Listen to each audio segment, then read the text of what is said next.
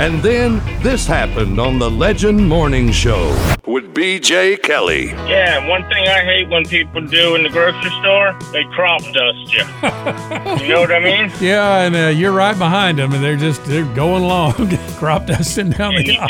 just walk right into the clouds. If you trying to go down the aisle and there's three boogies in front of you and women standing there like they hadn't seen each other in ten years. Family reunion right here in the produce section. Yeah. You think that food stuff is bad? I want you to think about this.